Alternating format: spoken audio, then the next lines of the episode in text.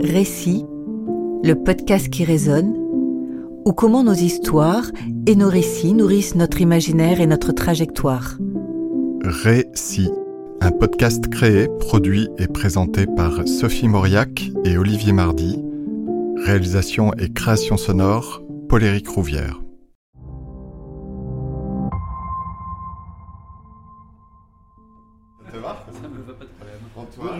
Enchanté. Enchanté. Et Sophie. Bonjour, Sophie. Euh, Ça va, t'as trouvé facilement? Ouais, facilement. Bon, trois dans six semaines, hein. tout se précipite. T'as tout le casque, t'as tous les. Euh, j'ai presque tout le cas, j'ai encore quelques petits rôles euh, à casser. Je tourne euh, près de Nice Ouais. euh, et dans le Verdon. Eh bien, ce matin, nous recevons Thomas Bourguignon, auteur-réalisateur. Bonjour Thomas. Bonjour Olivier. Euh, Thomas, pouvez-vous nous dire quels ont été les, récits, les livres, les films, les personnages qui vous ont vraiment inspiré depuis l'enfance? Euh, vaste question. Depuis l'enfance. euh, En fait, moi, ce qui m'a surtout marqué quand j'étais euh, jeune, vers l'âge de 11-12 ans, c'est le cinéma. Et c'est ça vraiment qui a été déterminant pour la suite de ma vie. C'est la vision de deux films, euh, et pas des moindres, euh, puisqu'il s'agit de euh, d'Erzu Uzala de Kurosawa et de 2001 l'Odyssée de l'espace de Kubrick que j'ai vu la même année quand j'étais en sixième et, et je me suis dit c'est vraiment ça que je veux faire. Je savais pas du tout qui faisait quoi dans ce métier-là, mais tout d'un coup d'être transporté dans ces univers extrêmement visuels, des récits d'aventure euh, incroyables de l'homme euh, plongé dans un univers plus ou moins hostile d'ailleurs, mais en tout cas un univers assez mystérieux, que ce soit les grands espaces de la taïga de Derzu Uzala, ou bien bah, les espaces infinis euh, de, de 2001 Odyssée de l'espace. Euh, ce rapport à l'immensité et à l'énigme de la vie, euh, par ces deux très grands créateurs que sont Kurosawa et Kubrick, euh, m'a vraiment plongé dans un monde où je me suis dit mais c'est extraordinaire, euh, je ne vois pas ce que je peux faire d'autre. Avant je voulais être berger, euh, et du coup ça a changé ma vocation, je me suis dit en fait je veux faire des films. Et à partir de ce moment-là, j'ai commencé à tenir un journal où j'écrivais des critiques de tous les films que je voyais à partir de 11-12 ans. Euh, ce que j'ai fait jusqu'à l'âge de euh, 30 ans, puisque après je suis devenu critique de cinéma euh, à partir de l'âge de, de 20, euh, de 21 ans. J'ai écrit pour Positif assez jeune. Et, euh, et donc en fait voilà, je tenais une sorte de journal intime des films que je voyais. Je voyais à peu près un film par jour, tous les jours. Euh, et après, quand j'ai travaillé euh, en tant que critique de cinéma et pour le Festival de Cannes, je voyais euh, 500 films par an. Euh, donc j'étais absolument ravi. C'était, ça faisait partie vraiment de, de ce que je souhaitais faire, c'est-à-dire vraiment vivre dans ce monde de l'imaginaire euh, qui fait voyager, qui fait découvrir des choses, qui fait rencontrer des gens, etc.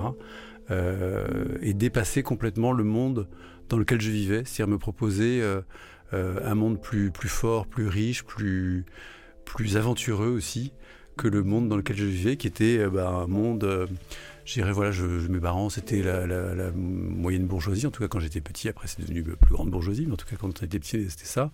Et, euh, et déjà à l'époque, moi j'aimais beaucoup vivre voilà, un peu dans des aventures imaginaires comme font les enfants, c'est-à-dire qu'on on avait la chance à l'époque, donc c'était les années euh, 70, euh, les enfants étaient très libres, et on vivait dans une sorte de grande résidence qui faisait à peu près euh, 10 hectares. Euh, et c'était comme des, grandes tours. Et à l'intérieur euh, de ce cercle, il y avait un immense parc où on était vraiment livré à nous-mêmes. Alors, c'était pas du tout fermé, c'est-à-dire qu'on aurait pu sortir. Il se trouve qu'on ne le faisait pas trop, un peu quand même, évidemment. Euh, et dans ce terrain de jeu absolument immense, on était libre de faire ce qu'on voulait pendant des heures et des journées entières. Donc, on passait pas des journées entières dans les arbres, mais pas loin quand même. Donc, il y avait des toboggans, des agrès, mais surtout, il y avait une grande forêt. Et, euh, et on se baladait là-dedans et on rêvait d'aventures, de, du dernier des Mohicans, euh, de, toutes les aventures de, de Cooper, euh, les aventures de la prairie, de, voilà, de, de- de grandes aventures en fait. On était une bande de gamins qui avaient à peu près tous le même âge. Et voilà, c'est des sortes de, de- récits où on devait cacher des trésors, où on inventait des potions dangereuses parfois, puisqu'on a fait des évidemment des, conneries, hein, comme tous les enfants de, nos âges. Donc, euh, euh, je me souviens qu'on avait euh, créé une sorte de, de, de- de, bols comme ça qu'on avait fait en terre glaise. On avait tous pissé dedans et on avait mélangé avec des champignons et c'était une sorte de rite initiatique et on devait en boire. Donc évidemment, on a tous fini à l'hôpital. Mais donc il y avait ce côté très aventureux euh, d'une enfance euh, voilà, où il n'y avait pas les réseaux sociaux et où la, vie était vraiment, euh, j'irais, là à portée de main et très très concrète et, et où on avait vraiment de l'espace pour rêver à des aventures, des aventures incroyables.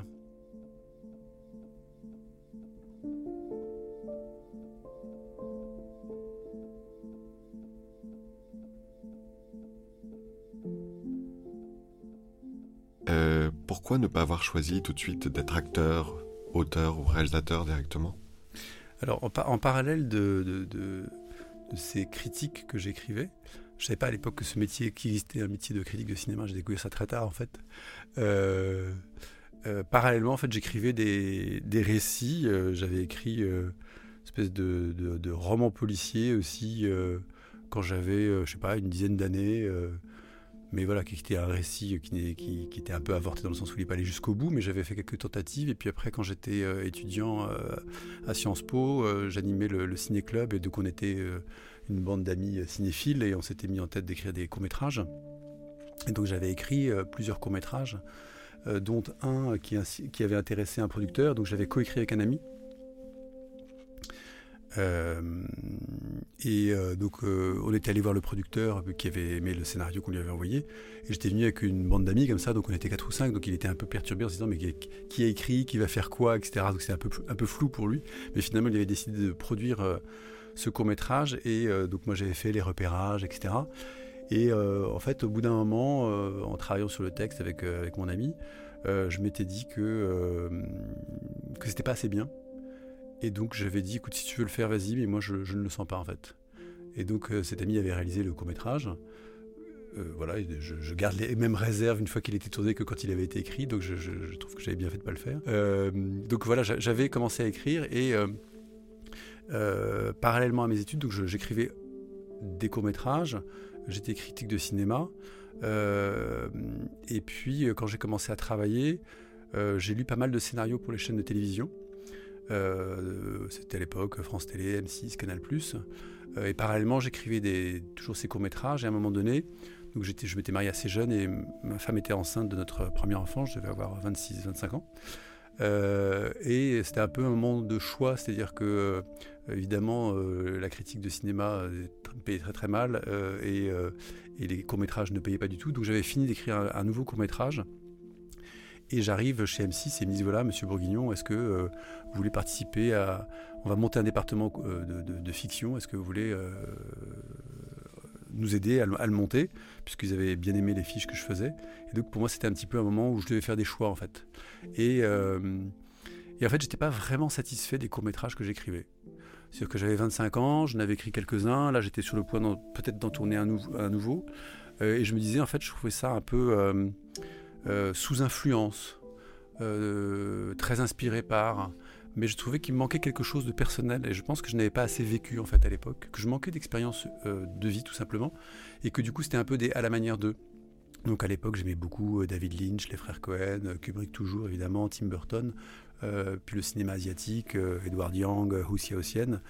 Mais mon inspiration, en tout cas quand j'écrivais, c'était beaucoup euh, voilà, un cinéma très genré, euh, dans le sens euh, film noir, très référentiel, donc euh, très inspiré par voilà, l'espèce de trouvailles euh, techniques et narratives des frères Cohen.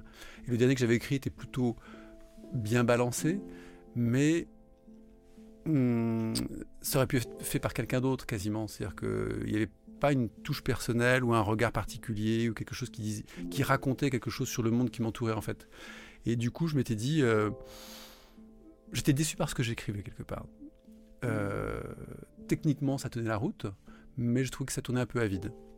Et donc, quand euh, M6 m'a fait cette proposition, j'ai décidé que, que voilà, pas à la hauteur de mes espérances, ce que j'écrivais. Ce C'est pas forcément ce que disaient les gens autour de moi, hein, mais moi, en tout cas, mon ressenti, c'était que c'était pas assez bien, et que c'est pas ce que je voulais faire, que c'était en dessous. Et du coup, j'ai décidé de basculer et de devenir euh, conseiller de programme pour M6, de continuer à être critique de cinéma et de continuer à travailler pour le Festival de Cannes, puisque je faisais partie du comité de sélection pour Gilles Jacob. Donc j'avais déjà trois métiers, ce qui était pas mal. Mais j'ai décidé du coup de, de débrancher l'activité euh, écriture de scénario pendant euh, quasiment 15 ans. Pour vivre Pour vivre, et puis en me disant, voilà, aujourd'hui, ça me plaît pas, euh, mais j'ai jamais renoncé. C'est-à-dire que quand j'étais bah, conseiller de programme, par exemple, ou je donnais beaucoup d'idées aussi aux scénaristes, voilà, donc il y avait un vrai échange, etc. Et c'était intéressant, et j'ai beaucoup appris aussi en travaillant sur les scénarios des autres. et quand je, me baladais, je marchais, j'étais dans la rue, je voyais des gens, je lisais, en fait, très souvent, je faisais des plans, c'est-à-dire je, faisais du découpage en fait. Euh, et quasiment tous les jours de ma vie, je faisais du découpage dans ma tête. C'est-à-dire que je voyais des situations, je me disais tiens, on pourrait faire ça, ça, ça, ça, ça, ou bien quand je discutais avec les scénaristes, ou avec les réalisateurs, ou sur le montage. Mais en fait, j'avais tout le temps cette espèce de, deuxième vie en parallèle de ma vie, où je continuais un travail de réalisateur, et je, je m'étais promis à moi-même que je ferais un film avant 40 ans, ou plus tard à 40 ans. Et c'est arrivé alors j'avais 42 ans, j'étais légèrement en retard sur mes, sur mes prévisions, mais euh, voilà, j'avais euh, j'avais une boîte de prod et euh, j'avais un partenaire et puis voilà, j'étais dans une phase de ma vie en fait où j'ai divorcé et j'ai complètement changé à 37 ans, j'ai beaucoup changé en fait. Avant, on va dire que j'étais catholique de droite versaillais et après mon divorce, je suis devenu parisien athée de gauche. donc j'ai vraiment eu une deuxième vie. Et donc j'ai lâché euh, euh, une ancienne vie, en fait une ancienne peau quasiment. Donc j'ai vraiment complètement euh, mué. On dit que certains animaux avec l'âge changent de sexe. Moi j'ai vraiment changé de persona quasiment, ou plutôt ma vraie persona s'est vraiment révélée et je me suis débarrassé de tous les oripeaux qui appartenaient à mon ancienne vie. Et pour être sûr de vraiment bien faire un peeling intégral intérieur, j'ai décidé de partir dans le pays qui me paraissait être la planète la plus éloignée de la mienne, à savoir l'Inde. Euh, et donc j'ai fait un, road trip en Inde d'à peu près un mois, euh, seul, mais qui m'a paru durer des années. Et l'idée était de d'araser en fait euh, et de couper tout ce qui me retenait à mon ancien moi et à mon ancienne vie. Et donc j'avais dit à tout le monde que pendant un mois, il n'aurait pas de nouvelles de moi ni mes enfants, ma famille, euh, mon associé, personne. Quand je suis revenu, donc j'étais, euh, comment dire, très perdu, parce que j'avais vécu des aventures absolument incroyables en Inde, j'avais failli mourir plusieurs fois, etc. Donc c'était vraiment l'idée de, mourir et de ressusciter quand même, mais sous une autre forme. Euh, et quand je suis revenu, du coup, j'étais assez perdu sur qui j'étais. Je savais qui je n'étais plus, mais je ne savais pas tout à fait qui j'étais. Et à ce moment-là, France Télévisions avait fait un appel d'offres euh, sur euh, une collection de films qu'ils voulaient faire autour de l'identité. Et euh, donc moi, du coup, j'avais à mon retour, j'avais décidé de, quitter mon associé, de monter une nouvelle structure. et je me suis dit, parce que je voulais justement faire des choses beaucoup plus personnelles. Et, et notamment, je voulais à nouveau écrire et donc avoir une société qui soit une société quasiment unicellulaire où je ferai des projets très personnels. Et donc je me suis dit, ben voilà, je, repars à zéro euh, et je vais, je vais écrire, réaliser, produire. Euh, et donc cet appel d'offres est tombé vraiment à point nommé. Et je me suis dit, voilà, qu'est-ce que je pourrais faire autour de l'identité euh, Et, j'étais sur mon scooter et je, je, voilà, je pensais à rien, en fait, je conduisais juste. Et tout d'un coup, m'est arrivé cette idée que voilà, qu'est-ce qui se passerait si quelqu'un avait une sorte de, trou de mémoire, de, petite amnésie. Et puis après de l'amnésie, je me suis dit en fait ça pourrait être aussi carrément Alzheimer. et j'ai commencé à me renseigner sur Alzheimer. Je connaissais personne qui avait cette maladie. Et ce qui me frappait toujours, c'était que les gens disaient je suis Alzheimer. Les gens ne disent pas j'ai Alzheimer, ils disent je suis Alzheimer. Et cette phrase en fait m'avait vraiment frappé. Et comme moi-même j'avais à ce moment-là des espèces de problèmes d'identité, d'une certaine manière, en fait, c'était un récit complètement autobiographique.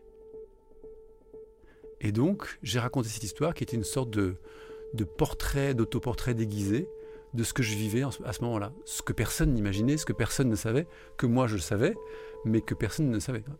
Et euh, donc, il me fallait quand même une force phénoménale pour arriver au bout de ça, parce que j'étais quand même extrêmement fragile. Euh, mais en même temps poussé par une volonté de vivre et, de, et un appétit de découvrir ce que j'étais en train de devenir en fait, que je ne savais pas encore exactement. Mais du coup, cette espèce de, voilà, de, de voyage intérieur s'est matérialisé avec ce film qui s'appelle Des mots d'amour. Et, euh, et pour la première fois, en fait, j'écrivais quelque chose, je me disais, ah, c'est bien. Il y a, du, sucre, il y a de la matière, il y a, de la moelle, euh, ça parle de quelque chose qui m'intéresse, je sens que c'est vivant. En fait, la matière était tout d'un coup devenue vivante. Techniquement, j'avais fait beaucoup de progrès, évidemment, en travaillant pendant toutes ces années, après 15 ans d'expérience de, diffuseur puis de producteur et de, critique de cinéma. Mais tout d'un coup, surtout, je sentais que la matière sur laquelle je travaillais était vraiment vivante, que ça me parlait, que ça résonnait, que, voilà, euh, c'était palpable en fait. Et c'était vraiment, du coup, je me disais une expérience que je peux partager avec des gens, qui va intéresser des personnes, et en tout cas qui, moi, va m'intéresser. Le moment était venu et vous aviez comme trouvé votre voie. Qu'est-ce qui s'est produit à ce moment-là euh, en vous? Prendre en charge un récit, un récit dont on est l'auteur, et devenir auteur-réalisateur. C'était un de vos projets euh, depuis longtemps. Qu'est-ce qui s'est passé alors en vous à partir de ce film-là? Ça a produit quoi d'autre? Donc à partir de ce film-là, je me suis dit, euh, que c'était ce que je voulais faire, mais en même temps, j'avais encore charge de famille, puisque j'avais de, nombreux enfants. J'en avais quatre, euh, quatre à l'époque, j'en ai cinq maintenant, mais euh, qui étaient jeunes. Donc euh, voilà, je, devais encore euh, euh, gagner, gagner de l'argent pour, pour les faire vivre, tout simplement. donc il fallait que je mène de front deux activités, celle de producteur et celle d'auteur-réalisateur. Et, euh, et, en fait, l'activité de producteur a, pris le pas sur celle d'auteur-réalisateur. Et à partir de ce moment-là, j'ai commencé la production assez rapidement de Baron Noir, qui a été une sorte de, de vortex dans lequel j'ai disparu pendant quelques années, et où vraiment je n'avais quasiment plus le temps de rien d'autre, si ce n'est de produire une série parallèlement, mais plus vraiment le temps d'écrire en réalité. Euh, mais du coup, je faisais beaucoup de, de seconde équipe pour mes productions. C'est-à-dire que voilà, dès qu'il y avait de la seconde équipe à faire, c'était moi qui m'en chargeais. Ce qui était un peu un petit terrain de jeu, mais qui me permettait de rester connecté à ce qui me plaisait, c'est-à-dire la, la, réalisation. Euh, parce que j'avais vraiment découvert que ce que je préférais, même au-delà de l'écriture, c'était la réalisation. Euh, c'est-à-dire ce côté euh, vraiment créer une forme en fait avec, avec les acteurs, avec la caméra, avec la musique, avec l'étalonnage, avec le mixage vraiment créer une forme dont on peut déterminer quasiment tous les aspects en fait. Et comme on modèle une statue avec, anglaise, c'était vraiment assez extraordinaire. Et ce qui était fascinant, c'était qu'à chaque étape, on part d'un matériau inerte. Par exemple, on se dit bon voilà, je vais écrire une histoire, donc on écrit cinq lignes. Au début, ça nous parle, puis on laisse reposer. Puis quand on les relit, on se dit euh, c'est pas, pas, pas si extraordinaire que ça. Donc il faut, il faut à nouveau le nourrir presque avec son sang, en fait, en tout cas avec son esprit. Avec, euh, et puis on écrit un synopsis de 10, de 10 pages, puis on le, travaille, on le triture, on le transforme, et puis au bout d'un moment ça devient vivant. Et puis on le laisse reposer, puis quand on le relit, on dit ah, c'est pas si terrible. Donc on le reprend, on fait un séquencier, donc on découpe par séquence. À, nouveau, on met les, les, séquences dans un ordre, dans un autre ordre. On construit une sorte de pyramide. On se dit ah, là c'est beau, ça tient, ça a une forme on le relit pour passer au scénario, donc au dialogue, on se dit ah, c'est vraiment pas très vivant. Et à chaque fois, en fait, c'est et de la même manière, quand on va faire le premier montage, on appelle ça un monstre en fait, et ça porte bien son nom, ou un ours. Moi j'appelle plutôt ça un monstre, et on a envie de vomir quand on voit ça parce qu'on se dit ça ne ressemble à rien. C'est horrible, c'est de la mécanique, c'est pas du vivant. Et donc pour rendre ça vivant, c'est un énorme travail. Au début, on est un peu découragé par euh, la chose, puisqu'on avait l'impression qu'on avait écrit une œuvre qui tenait la route et qui était vivante, où il y avait du sang qui, circulait à l'intérieur. Et tout d'un coup, en fait, il y a, tous les tuyaux sont pas à leur place, il n'y a pas de cœur, il n'y a pas de foie, il n'y a pas de rein, il n'y a rien. Et il faut remettre tout ça en place parce que c'est à chaque fois une autre forme que prend l'œuvre en fait. Euh, elle passe du papier euh, ensuite, euh, bon, avant c'était du, de l'argentique, mais maintenant c'est du numérique. Et il faut à chaque fois rendre ça vivant. Et pareil, quand on arrive en salle de montage son, au début c'est très très pauvre, c'est vraiment éthique, c'est minuscule. Et donc il faut à chaque fois redonner de la vie. En fait, c'est comme si c'était le créateur qui allait donner de sa vie pour nourrir euh, quasiment cette, ce golem en fait. Et puis, en tant que série politique, c'était la première fois qu'on nommait les partis politiques, les organes de presse, les médias, les journalistes étaient dans leur propre rôle. Donc là, c'est vraiment, j'avais vraiment tenu à aller jusqu'au bout de ce processus. Euh, et Canal Plus nous a vraiment accompagnés là-dessus. Jusqu'à présent, aucune série et aucune fiction ne l'avait fait.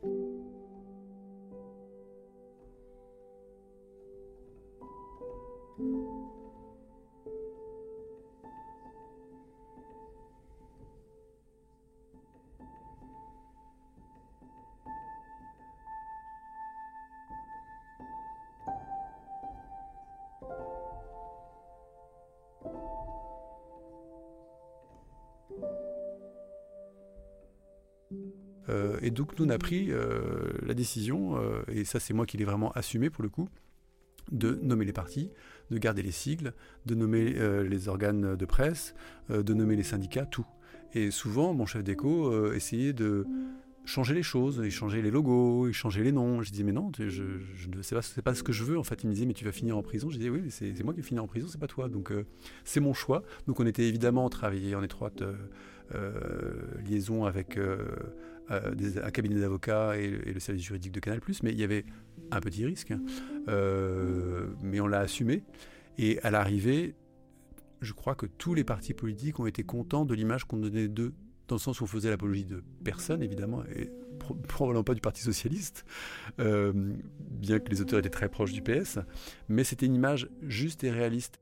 Et on parlait d'identité tout à l'heure avec ce voyage en Inde et ce trouble avec la question qui je suis.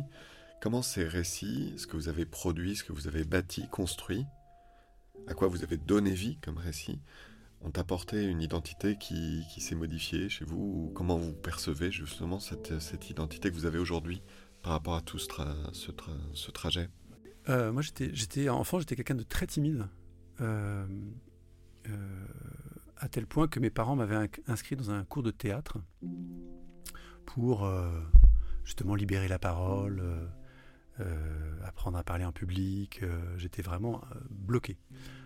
J'avais un père assez violent et je pense que c'était assez lié, qui était très intransigeant et très peu tolérant. Donc je pense que ça m'avait beaucoup bloqué. Et, donc, il m'avait inscrit dans ce cours de théâtre. Et donc, pendant un an, j'ai pris des cours. Mes parents ne savaient absolument pas ce que je faisais pendant ces cours. Et, et en fait, donc, chacun devait choisir un rôle pour le spectacle de fin d'année. Et donc, mes parents arrivent pour voir ce spectacle. Ils me demandaient si j'étais content. Je dis oui, j'étais, très content. Et donc, ils s'installent et, donc, ils regardent le spectacle. Et puis, moi, je ne suis pas là. Et dans le dernier acte, à la dernière minute, j'arrive habillé tout en noir, à quatre pattes. Je traverse la salle et je fais miaou et je sors. Ce qui m'a permis de surmonter cette timidité euh, maladive, hein, euh, c'est euh, euh, à un moment donné, j'ai cru en Dieu. Donc j'ai une sorte de révélation un peu mystique et je me suis mis en tête de monter un groupe de prière euh, catholique, hein, tout ce qui tout ce avait de plus euh, Vatican euh, II, on va dire. Et donc, euh, c'était un groupe assez charismatique, euh, voilà, où on chantait beaucoup. Et donc, moi, j'étais une sorte de, berger, puisque ça correspondait à ma vocation initiale, de berger de ce troupeau.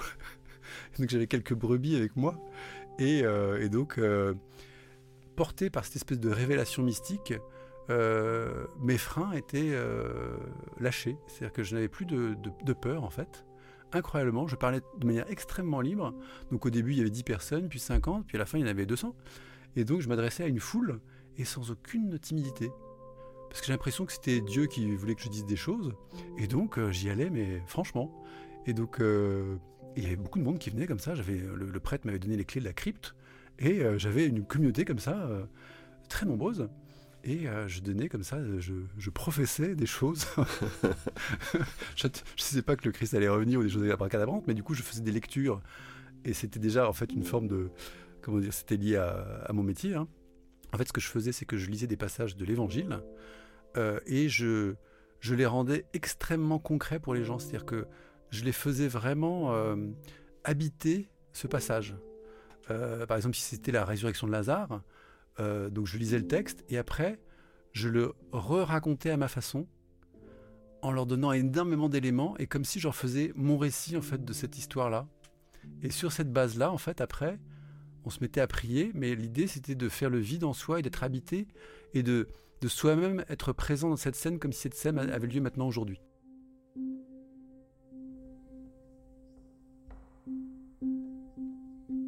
Est-ce que vous pensez toujours que cette euh, source euh, est très sacrée pour vous, la manière de rentrer en communication avec cette inspiration-là? Je crois surtout euh, voilà, à, la, connexion à soi-même.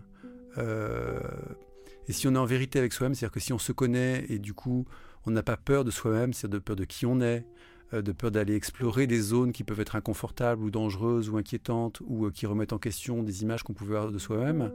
À ce moment-là, on peut aller vraiment chercher des choses vivantes. Et je pense que c'est ce qui me manquait quand j'avais 25 ans ou 20 ans, c'est que j'étais encore pétri de, certains principes et de toute une éducation religieuse qui me bloquait à beaucoup d'endroits, qui fait que je n'avais pas accès à la source en fait. Mais donc c'est pas pour moi une source euh, sacrée euh, dans le sens où elle viendrait d'ailleurs, mais c'est une source sacrée dans le sens où elle vient de soi-même, mais que par contre il faut aller la chercher cette source et il faut l'entretenir pour qu'elle continue à, jaillir. Et ça c'est un travail aussi, euh, voilà, de, vérité à soi-même. qui est exigeant en, réalité. Et après, c'est beaucoup de travail beaucoup, beaucoup de travail. Eh bien, merci beaucoup, Thomas. Merci. Merci.